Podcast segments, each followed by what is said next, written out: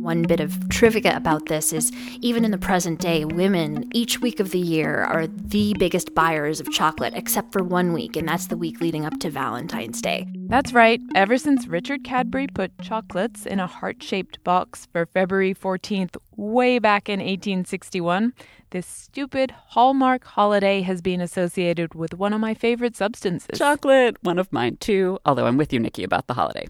Still, any excuse to eat chocolate is all good by me. It might not be Valentine's Day quite yet, but the shelves are already stocked. And so we at Gastropod are here, as always, to equip you with all the weird chocolate science and history your heart desires. So, heart-shaped boxes are one thing, but is chocolate really good for your actual heart? And why would you spend eighteen dollars on a fancy single-origin bar when you can get a chocolate hit for just a couple of bucks at the supermarket? And to get to the heart of the story, how did chocolate conquer the world? And is it true that we might be facing a chocolate-free future? Please, God, no. I need at least one reason to live. You're listening to Gastropod, the podcast that looks at food through the lens of history and science. I'm Nicola Twilley. And I'm Cynthia Graber. And before we get stuck into all that deliciousness, we want to talk to you about our survey. If you've already filled it out, a huge thanks. We are learning so much about who you are and what you want, and we plan to share that information with you in future episodes. If you haven't filled it out yet, please go to gastropod dot com slash survey. You can even enter your name to win a one hundred dollars gift certificate at Amazon. The first thing to know is that chocolate grows on trees, which means there's such a thing as a chocolate forest. Simran Sethi has been to one of these wondrous places. She's the author of Bread, Wine, Chocolate, and she has a podcast all about chocolate called The Slow Melt. It's lush. There's uh, it's akin to a rainforest. I mean, there's a lot of uh, different kinds of vegetation. The one thing that's that's a bit challenging to a human is that there are a lot of of insects called midges, also known as noceums, buzzing around, and they are relentless. They bite through your clothes. They, you know, leave these huge itchy welts, but they're what pollinate cacao. This is the first time in my life that I have felt good about midges. I hate midges.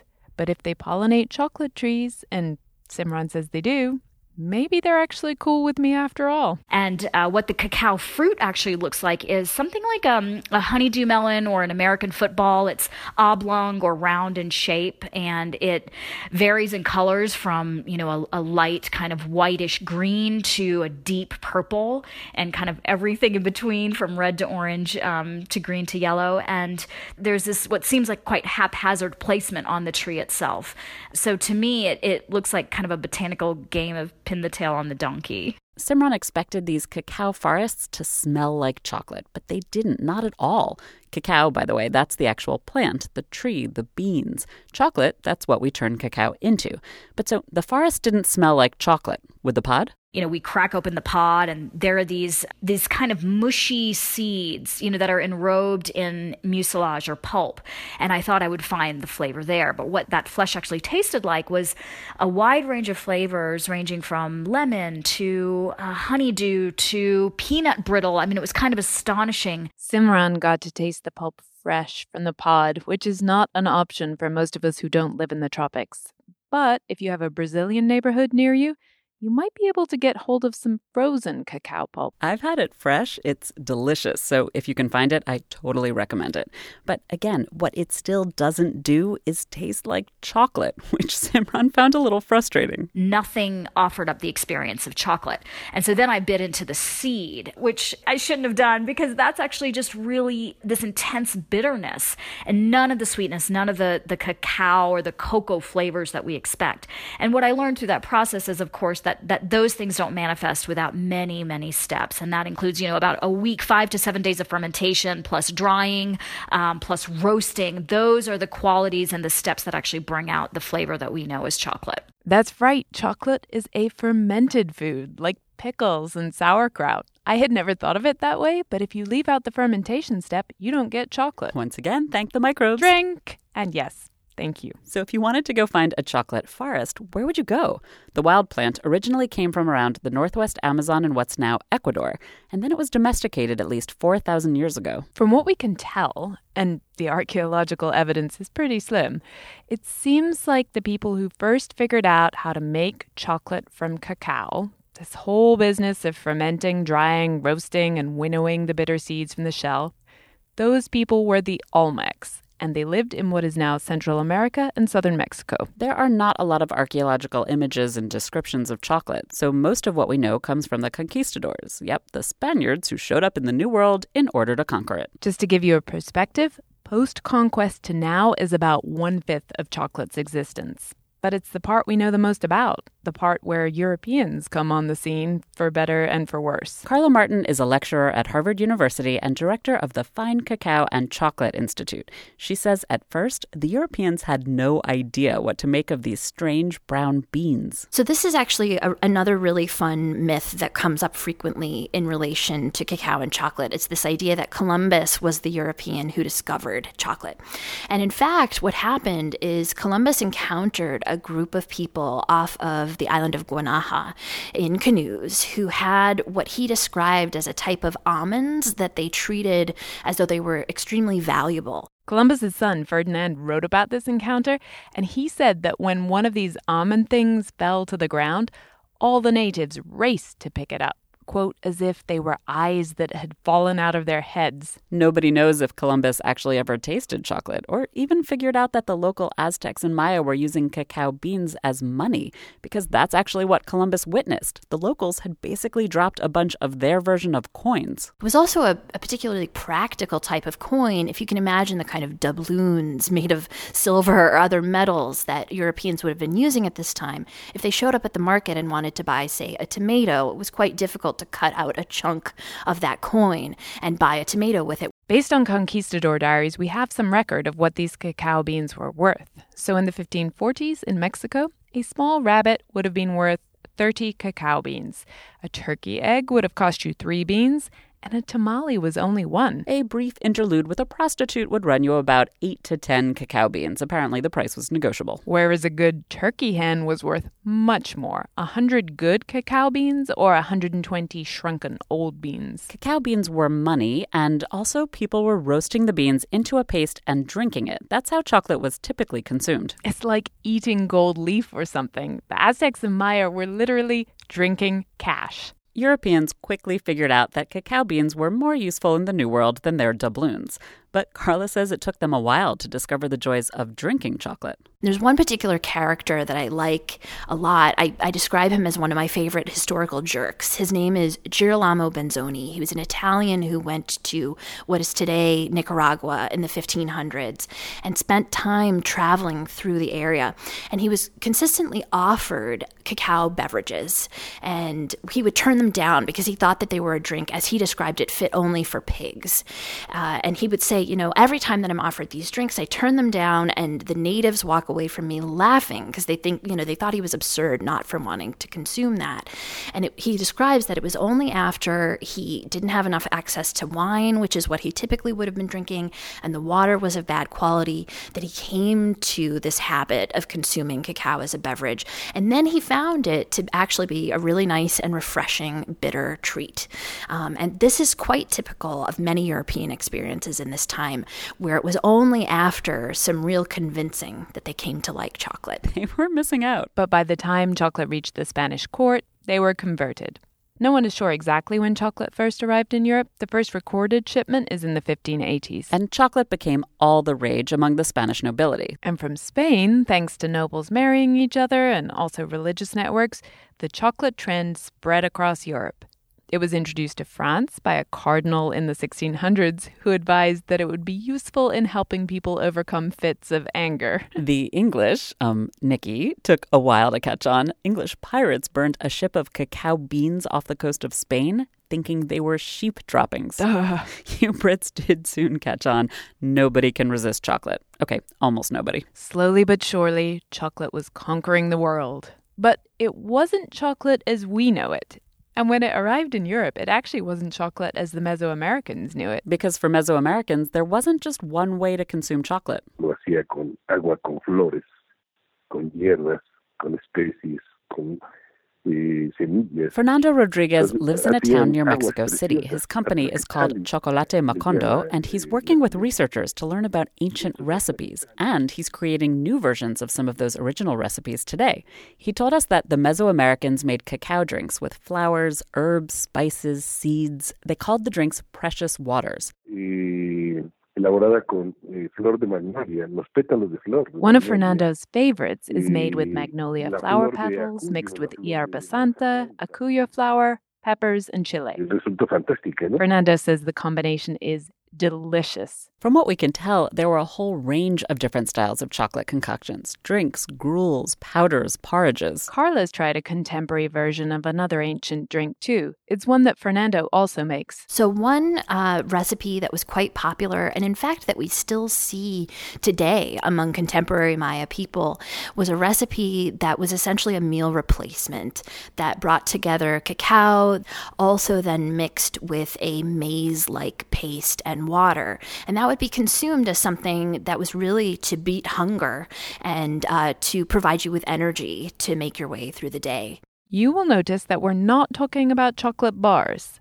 That's because for most of its history, chocolate has been mostly consumed in liquid form. The Aztecs and the Maya drank it hot or cold, and they loved to whip it into a light, fluffy froth. Apparently, the frothiness of that froth was really important. So there are some beautiful examples in the archaeological record. One is known as the Maya Princeton vase, for example, uh, which shows a, a serving woman pouring from quite a height uh, a cacao beverage from one vessel to another, aerating it in the process. Europeans, once they got the hang of this new beverage, adapted it to what was available in the old world. Chili peppers were replaced with black pepper, fragrant sapote might have been substituted with cinnamon, and Europeans were not keen on drinking chocolate cold. They also preferred it pretty sweet. And then Europeans decided it'd be a good idea to add milk to hot cocoa. It seems like the first guy to offer that serving suggestion is Hans Sloane. Better known, at least in England, as the guy whose collection founded the British Museum. Hmm. In the late sixteen hundreds, as chocolate drinking caught on in Britain, Sloane's advice was that adding milk to chocolate made it easier to digest. So now chocolate is milky and sweet, so we'd recognize that. But it's still not the chocolate we tend to eat today. When did it become a solid bar? Turning chocolate into a stable solid was actually kind of a challenge. Something that we think of as one of the most wonderful attributes of chocolate was a problem because you, you really couldn't control the amount of cocoa butter. Helen Veit is a historian at Michigan State University. So the, one of the big breakthroughs technologically was in the eighteen twenties when a Dutchman came up with a process for really pressing chocolate. And this uh, bright yellow cocoa butter would just ooze out of the chocolate. And so you'd be left with this extremely hard pellet, which you could then grind up, and if you wanted, recombine with some of that cocoa powder um, and with milk potentially, with sugars and things like that. So that was when the early solid chocolate started becoming available. And then, joy! You get the first chocolate bar. It's made in England by Fries in eighteen forty-seven. It's kind of incredible. Chocolate has a five thousand year history, but the world has only known the wonders of the chocolate bar for the past one hundred fifty of that. And then, even after chocolate bars were invented, it took another almost thirty years before anyone figured out how to get milk into them. In the mid eighteen hundreds, people in Switzerland especially were experimenting with ways that they could powder milk and actually allow for its preservation over longer periods of time. So it was with that development of a means to powder milk that people first got the idea to then add powdered milk to chocolate. And it was Henri Nestlé who did that in Switzerland. Nestlé, of course, is a relatively well-known name in the world of chocolate today. Side note, the first major company to add milk to chocolate in America was, not surprisingly, Hershey's. Anytime you want delicious chocolate, but instead of adding powdered milk, Hershey's added fresh milk. Great! Because Hershey is the great American, great American chocolate bar. As a Brit, I think Hershey's tastes like puke. Not exactly the great American chocolate bar, huh? Many of us non-Americans actually share my view. Some of them have even shared their opinions on YouTube. So I tried my first ever Hershey bar. Uh, this is the uh, extra, extra creamy milk chocolate. It was the worst experience of my entire life. I wanted to die. It actually smells a bit like a vomit. Tastes like how it smells. Like sour milk. But they taste like crap, basically. Hershey's Kisses of Death. Mmm. Right? It's perfectly fine. This was okay. There we go. And that's proof that British people do not hate Hershey's. Oh, wait, no. What? Oh, no. Oh, God. No, what are you doing? You just ruined it. Oh, no. What? Oh, that's really horrible. See, Cynthia? It's not just me. And it's actually down to the milk. Because Hershey's uses fresh, not powdered milk, they have to treat it to make it shelf-stable. And that treatment, that adds the signature Hershey's vomit flavor note. So now you know. Speaking of Hershey's, which I don't love, but I do not think tastes like vomit, that brings up another innovation in the chocosphere. It's the final step in making what we know and love today. It's a technique called conching. And it was invented by another name you might recognize from the candy aisle, Lindt. Rudolf Lindt. Do you dream in chocolate? Taste the Lindor truffle, created with passion only by Lindt's master chocolatiers. I'm not sure they're selling chocolate in that ad. But basically the conching machine that Rudolf Lindt invented, it kneads the chocolate over and over and smooths out all the rough grittiness from the beans. One of the unique things about Hershey's is that it's not super smooth. Wow, sorry, we are really dumping on Hershey's here, but the truth is it's not highly conched. So it hasn't had as long of a processing time so that you can taste a little bit of grittiness with chocolate, which I think Americans like and a lot of other people find offensive and unnecessary. No kidding. But here's where chocolate's journey from Mesoamerican spicy drink to candy bar is complete. Once conching was invented in the eighteen seventies, chocolate really became chocolate as we know it. This transformation from a drink to a bar, Helen and Carla both told us that what it also meant is that many more people had the chance to get to know chocolate. Early on, like in the eighteenth century, people really associated chocolate with the aristocracy, with the wealthy. Drinking chocolate was this sort of idle practice for, for people who didn't have to work. And really by the early nineteen hundreds, these were foods that the average person could more regularly access. Chocolate had gone mass market. Kids could buy a penny chocolate candy. Workmen could have a bar for lunch. And stressed podcasters could tear through tons of the stuff every episode. Yeah, I mean, chocolate is one of those foods that when you say like, oh, I had a bad day, I just want to go home and eat chocolate. It's this sort of, you know, automatic escape valve. Oh, yes. And it turns out it might not be so bad for us. That's right. Chocolate might be good for our health. But like everything with chocolate, this is actually a very old idea. In Mesoamerica, they ate it for all sorts of health-related reasons. So there's theobromine in chocolate that gives you a perkiness. Um, so sometimes uh, soldiers would consume it to stay awake. That's Diana Pucciarelli. She's a professor at Ball State University in Indiana, and she's an expert on the medicinal history of chocolate. Early Mesoamericans didn't know what theobromine was, of course, but cacao was widely used as a stimulant, and not just for marching. It was considered helpful for the horizontal jog, too. So we have quotes from the codices that suggest that, for example, uh, Montezuma would consume anywhere from twenty to fifty glasses before he went with his wives. I'm not sure I'd really be in the mood after twenty glasses of anything. But really, the Mesoamericans saw chocolate's health benefits as more of a holistic thing. It was really a huge part of their spiritual life.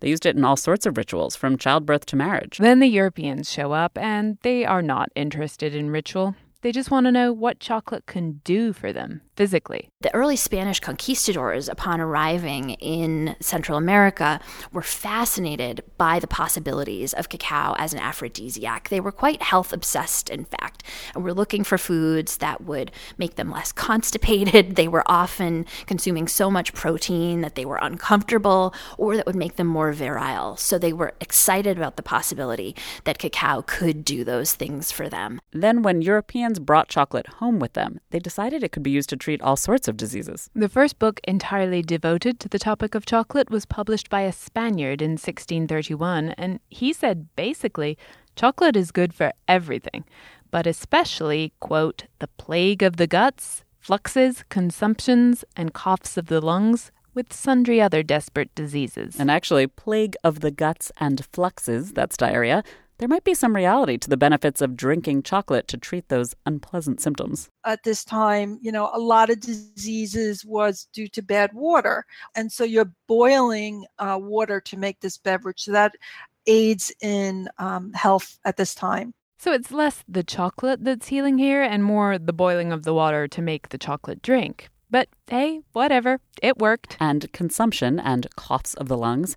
Turns out there might weirdly be some usefulness to chocolate there, too. So most of our diseases during this era are associated with wasting. So we have, you know, smallpox and yellow fever. And so people lose weight and they're also very lethargic. Well, you start giving chocolate to a patient, it's not going to cure a virus, but it certainly will aid anyway in having people gain weight as well as become a little bit more alert. In other words, someone who had T B and was wasting away, or someone with one of these other consumptive diseases, it's like, give them some chocolate and at least they gain the weight back. They look healthier. Of course, that's because chocolate is really energy dense. And in fact, Mesoamericans loved it for that reason, as Carla described. Cacao paste mixed with maize or corn, that was an energy drink. But what's interesting here is two things sort of happened at the same time. Like we said, by the end of the nineteen hundreds, chocolate has been transformed from drink to solid, which means that in Europe and North America, it's starting to be seen as a food rather than a medicinal drink. And that's also exactly when this guy called Wilbur Atwater starts measuring the energy in food in calories. And if you want to learn everything possible about the calorie, we have it covered. Go back and listen to our episode, The End of the Calorie. You'll become an expert. So applying the concept of calories to chocolate, according to Helen, that made chocolate even more appealing. If you're looking at it in terms of calories, chocolate is cheaper than bread, it's cheaper than butter, it's certainly way cheaper than fruits or vegetables. So people promoted it for the poor because it was seen as economical in the sense that we no longer think of. It's so weird now when we think of cheap calories as bad. But in the early twentieth century, Hershey's would put out ads that literally just compared the calories in a pound of chocolate to beef, potatoes, white bread. The message was, why waste your money on this other energy-poor food when you could just have chocolate for breakfast, lunch, and dinner? And this is awesome. Chocolate is food. And then, Helen told us, if you combine it with milk, even better.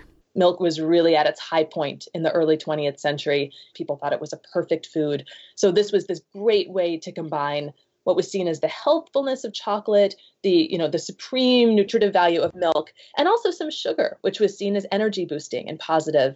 And advertising also really pushed hot cocoa for children, and also chocolate bars as this special wholesome treat, a way that mothers could express their love. Yes, if you really loved your children, you'd give them chocolate. Children still use this argument today. And this is not just good news for kids.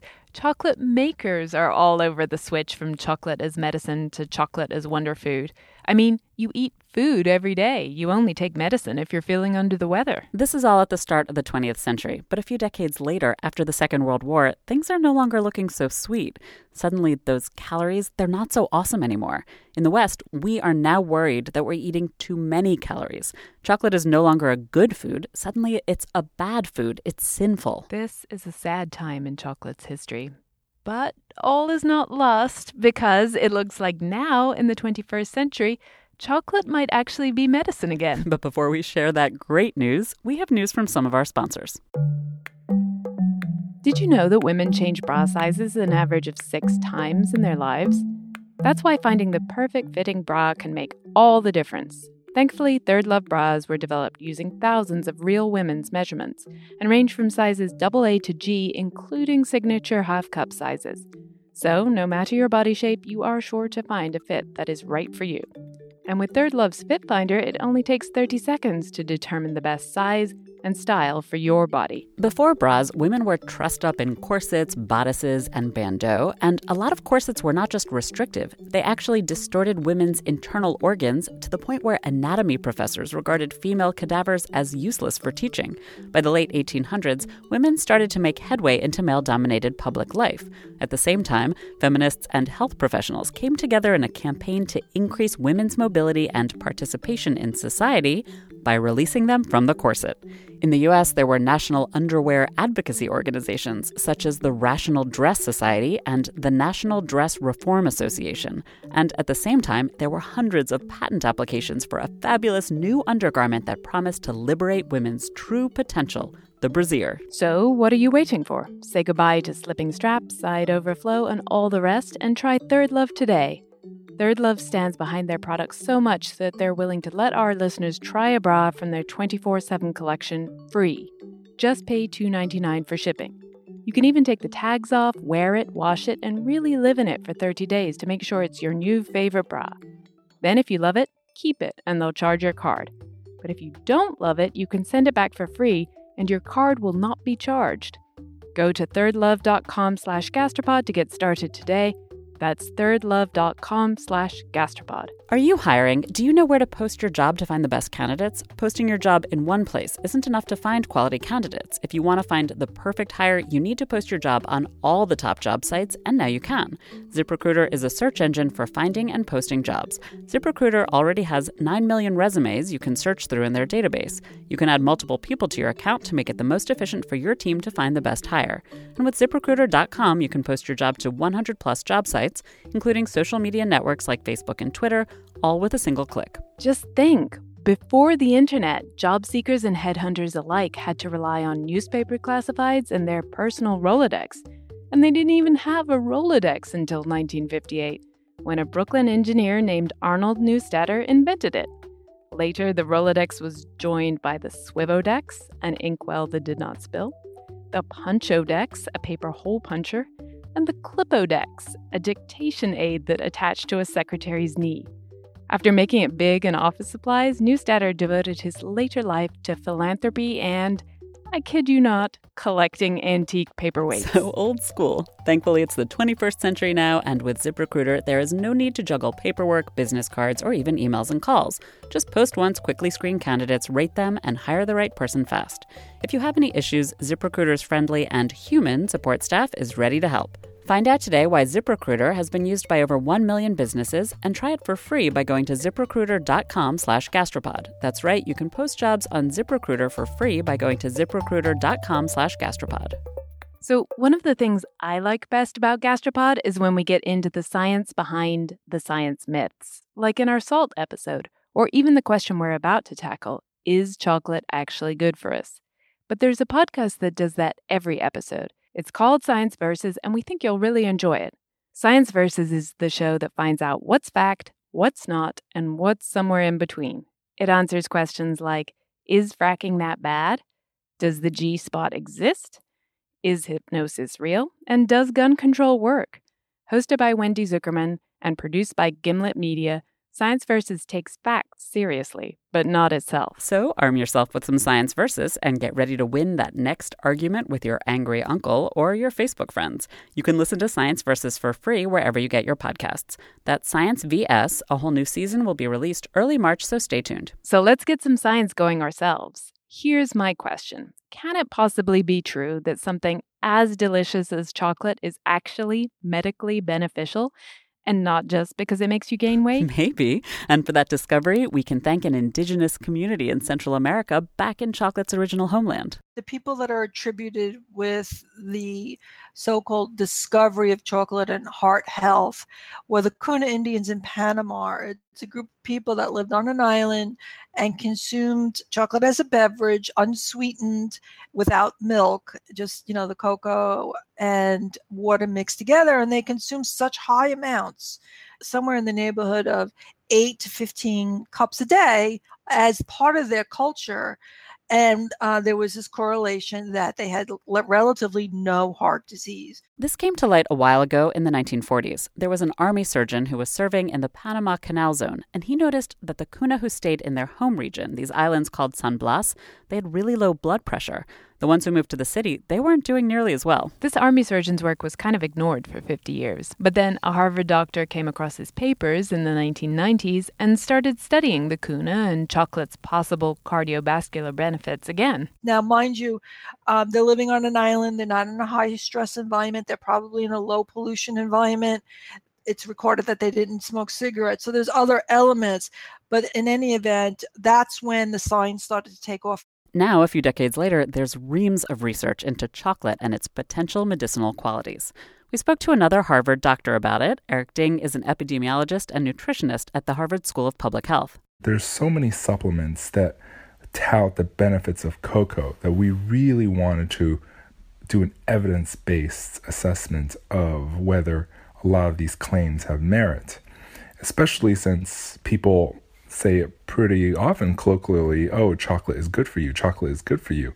But how good is it for you? So Eric and his colleagues decided to take a hard look at the evidence so far. Specifically, they wanted to know whether chocolate can prevent heart disease. So altogether, we reviewed twenty-four papers uh, selected out of thousands of studies related to cocoa. Eric told us there are dozens of factors that are linked to a healthy heart. There are things like blood pressure and cholesterol, those you've probably heard of. And then there are things like flow-mediated vascular dilation, which you probably haven't. All of these are risk factors, things that have been shown to be either very predictive or actually causal when it comes to heart disease. And did eating chocolate work? Did it improve these risk factors? So the, the chocolate findings are actually quite stunning.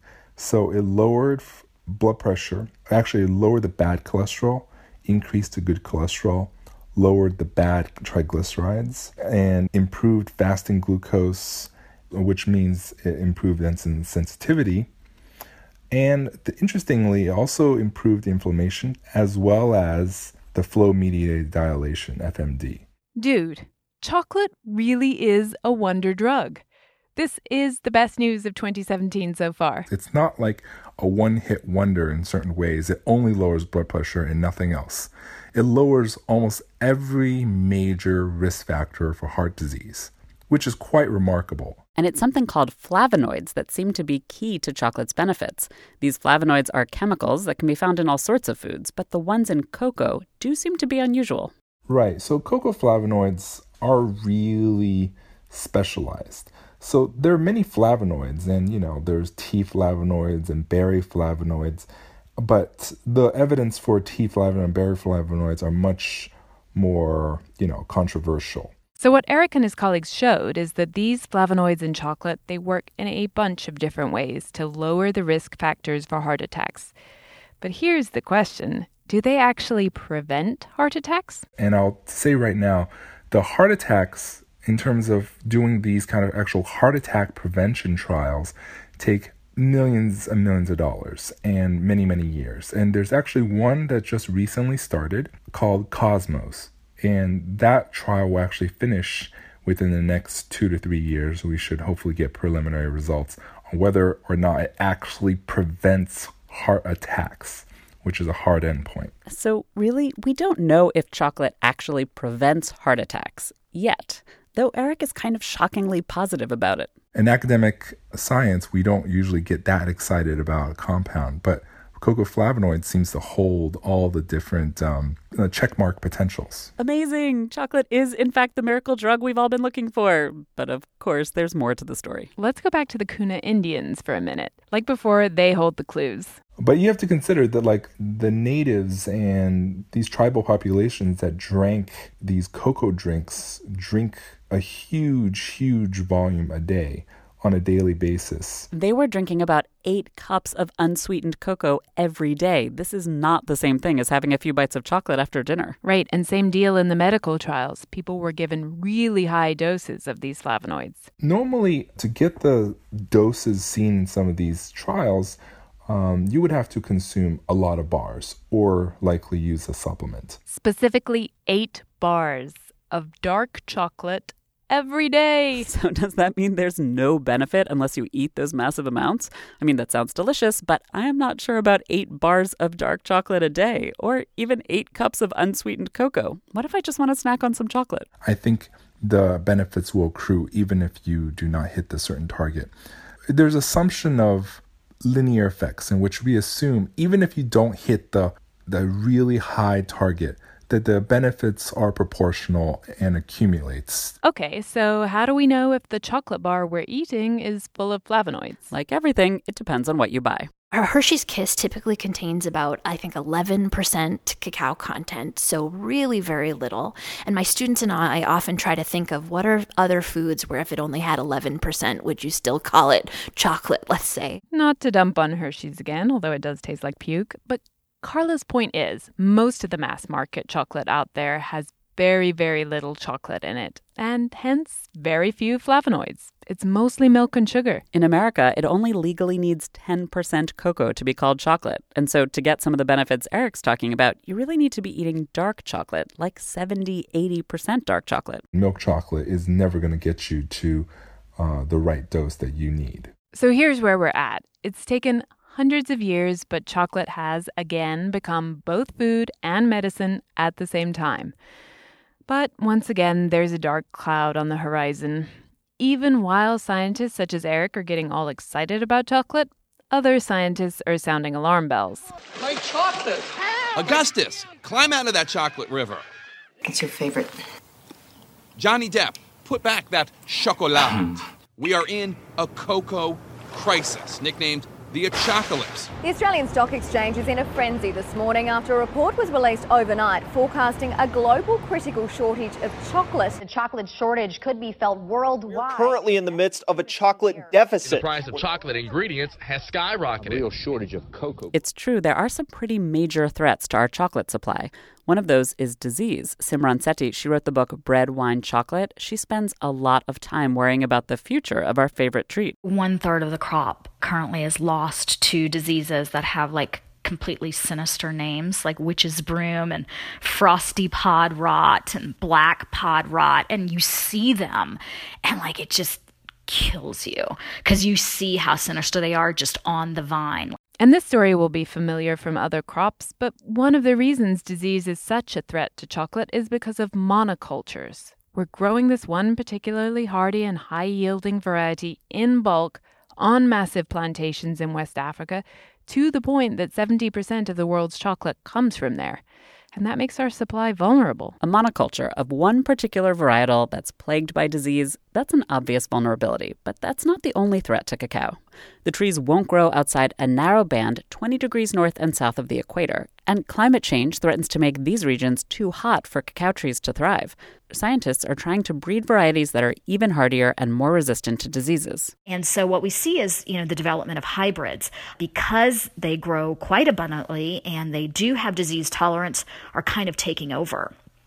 We need to increase yield. But what happens is when we increase yield to the exclusion of everything else is we lose this diversity. We lose the backup system and we lose the diverse flavors. And to me, that's a real shame because we're only just at the beginning of discovering them. And this is where some chocolate makers are saying, hold up, there's another strategy. What about if we grow traditional cacao varietals in a diverse forest rather than a monoculture plantation? Because that kind of chocolate forest, that's another way to resist disease. And there's a big bonus to this strategy. It means we get to taste all the different flavors that chocolate can offer. And they uh, range from like uh, caramel and violets that you find in, in cocoa from Ecuador, you know, or caramel from cocoa from Venezuela, uh, a really nice fruit kind of acidity, almost a sourness that we find in, in cocoa that's grown in Madagascar. Like there's all this diversity that gets erased through the commoditization that says we kind of just need that one chocolate note and everything else can kind of go away. These flavor differences come from all sorts of things, different tree varietals, like Simran said, and also soils and growing conditions. You can even taste this for yourself. You can find higher-end craft chocolate bars that are single origin. That is, they come from one country. Buy some from different countries and taste them one after the other. This is precisely how I discovered that Hawaiian chocolate tastes like honey, for real. And cacao grown in Honduras tastes sort of like grapefruit. We are not making this up. But if we stop growing those varieties, if we stop retaining that diversity, then we're not going to have that backup system as we may need it moving forward. And it might be because of climate change. It might be because of our tastes changing. It might be because of disease. But what is of greater concern, a more immediate concern when it comes to the loss of chocolate, is simply the fact that farmers are walking away from a crop that doesn't treat them well, that pays them so little money that to grow this crop makes no sense when you could grow something far more lucrative like palm oil or rubber or any of the, uh, any of the other crops that thrive in these same environments. Basically, Simran is saying, yeah, disease, climate change, monoculture, it's all very scary. But the real chocopocalypse is being caused by us paying too little for our chocolate. According to Simran, if we're paying two bucks for a giant Hershey bar, the cacao farmer who grew the chocolate is getting about ten cents. So the choice that we actually have to make as consumers is, are we willing to consider different kinds of models? These models do exist. They're the ones usually used by the more expensive small company craft chocolate bars. The bars might have labels like fair trade or even direct trade. The companies pay the farmers more, and so the farmers can afford to grow traditional varieties of cacao trees in better conditions, and the resulting chocolate tastes better.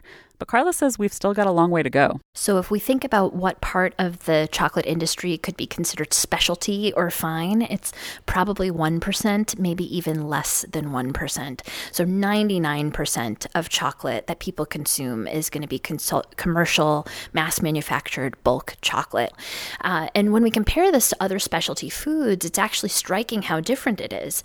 Coffee, for example, about fifty percent of the market is considered specialty. seven or eight percent of that is considered high-end specialty. Cheese has a significantly uh, growing and robust specialty side of the market. Beer is another example. And so chocolate is, is on its way, but it's going to require a lot more interest to do that. I am willing to eat much more uh, specialty chocolate. Today. Me too. You're both heroes. Yep, that's me stepping up to do my part. Here's the thing, though. This kind of craft chocolate, it's an expensive habit to acquire. You know, I understand people bristling at the idea of a ten dollar bar of chocolate or a twenty dollar bar of chocolate. But the truth is, we are not paying enough for these goods. And until we as consumers are willing to put more money behind these things, until we are willing to explore some of these companies that are trying to reward farmers um, with money, you know, for for sustaining these crops, I don't think that we can alleviate ourselves of the fear that chocolate will go away. And I do not want it to go away. To be fair to our wallets, I do love the ten dollar bars, but there are other great options, too. Two of my favorites are Taza and Theo. They're leaders in the fair trade chocolate world, and they're like four to five dollars a bar. The other thing I've noticed is that for my favorite good single origin chocolate, which is called Willie's Cacao, it's expensive, but I find I savor it more, so I eat less. So I'm saving money. Kind of. Kind of. This is why you're a podcaster and not an accountant. But really, cheap chocolate is not worth it. Especially when you think that you might be supporting slavery. Just this month, a judge ruled that six men now in their twenties and thirties can sue Nestle in court for having been enslaved on cocoa farms in the Ivory Coast. The most important thing to keep in mind about cacao and chocolate history is it's one that has always been intimately linked with labor exploitation, and that goes all the way back to early Mesoamerican production, all the way up into the present day. Ultimately, what's going on here is that cacao is a commodity crop that requires, at least in the current structure of the way it's supplied, requires cheap labor. And so until we actually structurally dismantle a lot of the ways that cacao is produced and fundamentally change how the money makes its way to people at the so-called bottom of the supply chain, we will continue to face these labor issues. So here's your motivation for eating the good stuff. Save chocolate and save chocolate farmers. And if you need more encouragement, remember that fancy dark chocolate bars are higher in flavonoids, so they're better for you anyway. Carla says the idea of tasting and comparing dark chocolate can be kind of intimidating if you've only snacked on grocery store milk chocolate until now. So she has some suggestions. There's no sort of right or wrong way to taste. If you are interested in tasting it like a lot of the chocolate connoisseurs taste today, one of the things that you can do is try to taste it in a more kind of mindful manner, as people describe it.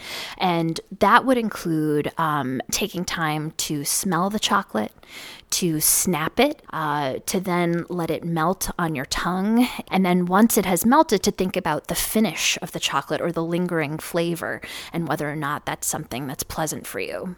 And as you come to do that more and more, you will become more comfortable with identifying what types of chocolate you like best, and also how you might then recommend chocolate to your friends and loved ones. We here at Gastropod are so concerned about getting more people to eat more of the good stuff in order to save chocolate for the future that we're even going to have some with us at our live shows in April. Right, and there's so much we couldn't cover this episode. We're going to be able to squeeze some of that into the live shows too, like the invention of the brownie and the story of how the chocolate chip cookie became such an iconic American treat. Don't miss it. Last time, our tickets sold out in like an hour. We're performing in April at the Boston Museum of Science and at Michigan State University. Details on our website and social media, as always. Indeed, if you're on our mailing list, you will already have a code for special pre-sale access. Maybe it's worth signing up if you're not. One more time for luck, please go take our little listener survey if you haven't already. We need the information to make the show better and to help keep it going, too. Gastropod.com slash survey. Thanks again to Third Love for sponsoring today's episode. Third Love bras were developed using thousands of real women's measurements and range from sizes double A to G, including signature half-cup sizes. Third Love stands behind their product so much that they're willing to let our listeners try a bra from their twenty-four seven collection free. Just pay two dollars and ninety-nine cents for shipping. Go to thirdlove.com slash gastropod to get started today. Thanks so much to all our guests this week, Carla Martin, Simran Sethi, Eric Ding, Helen Bite, and Diana Pucciarelli.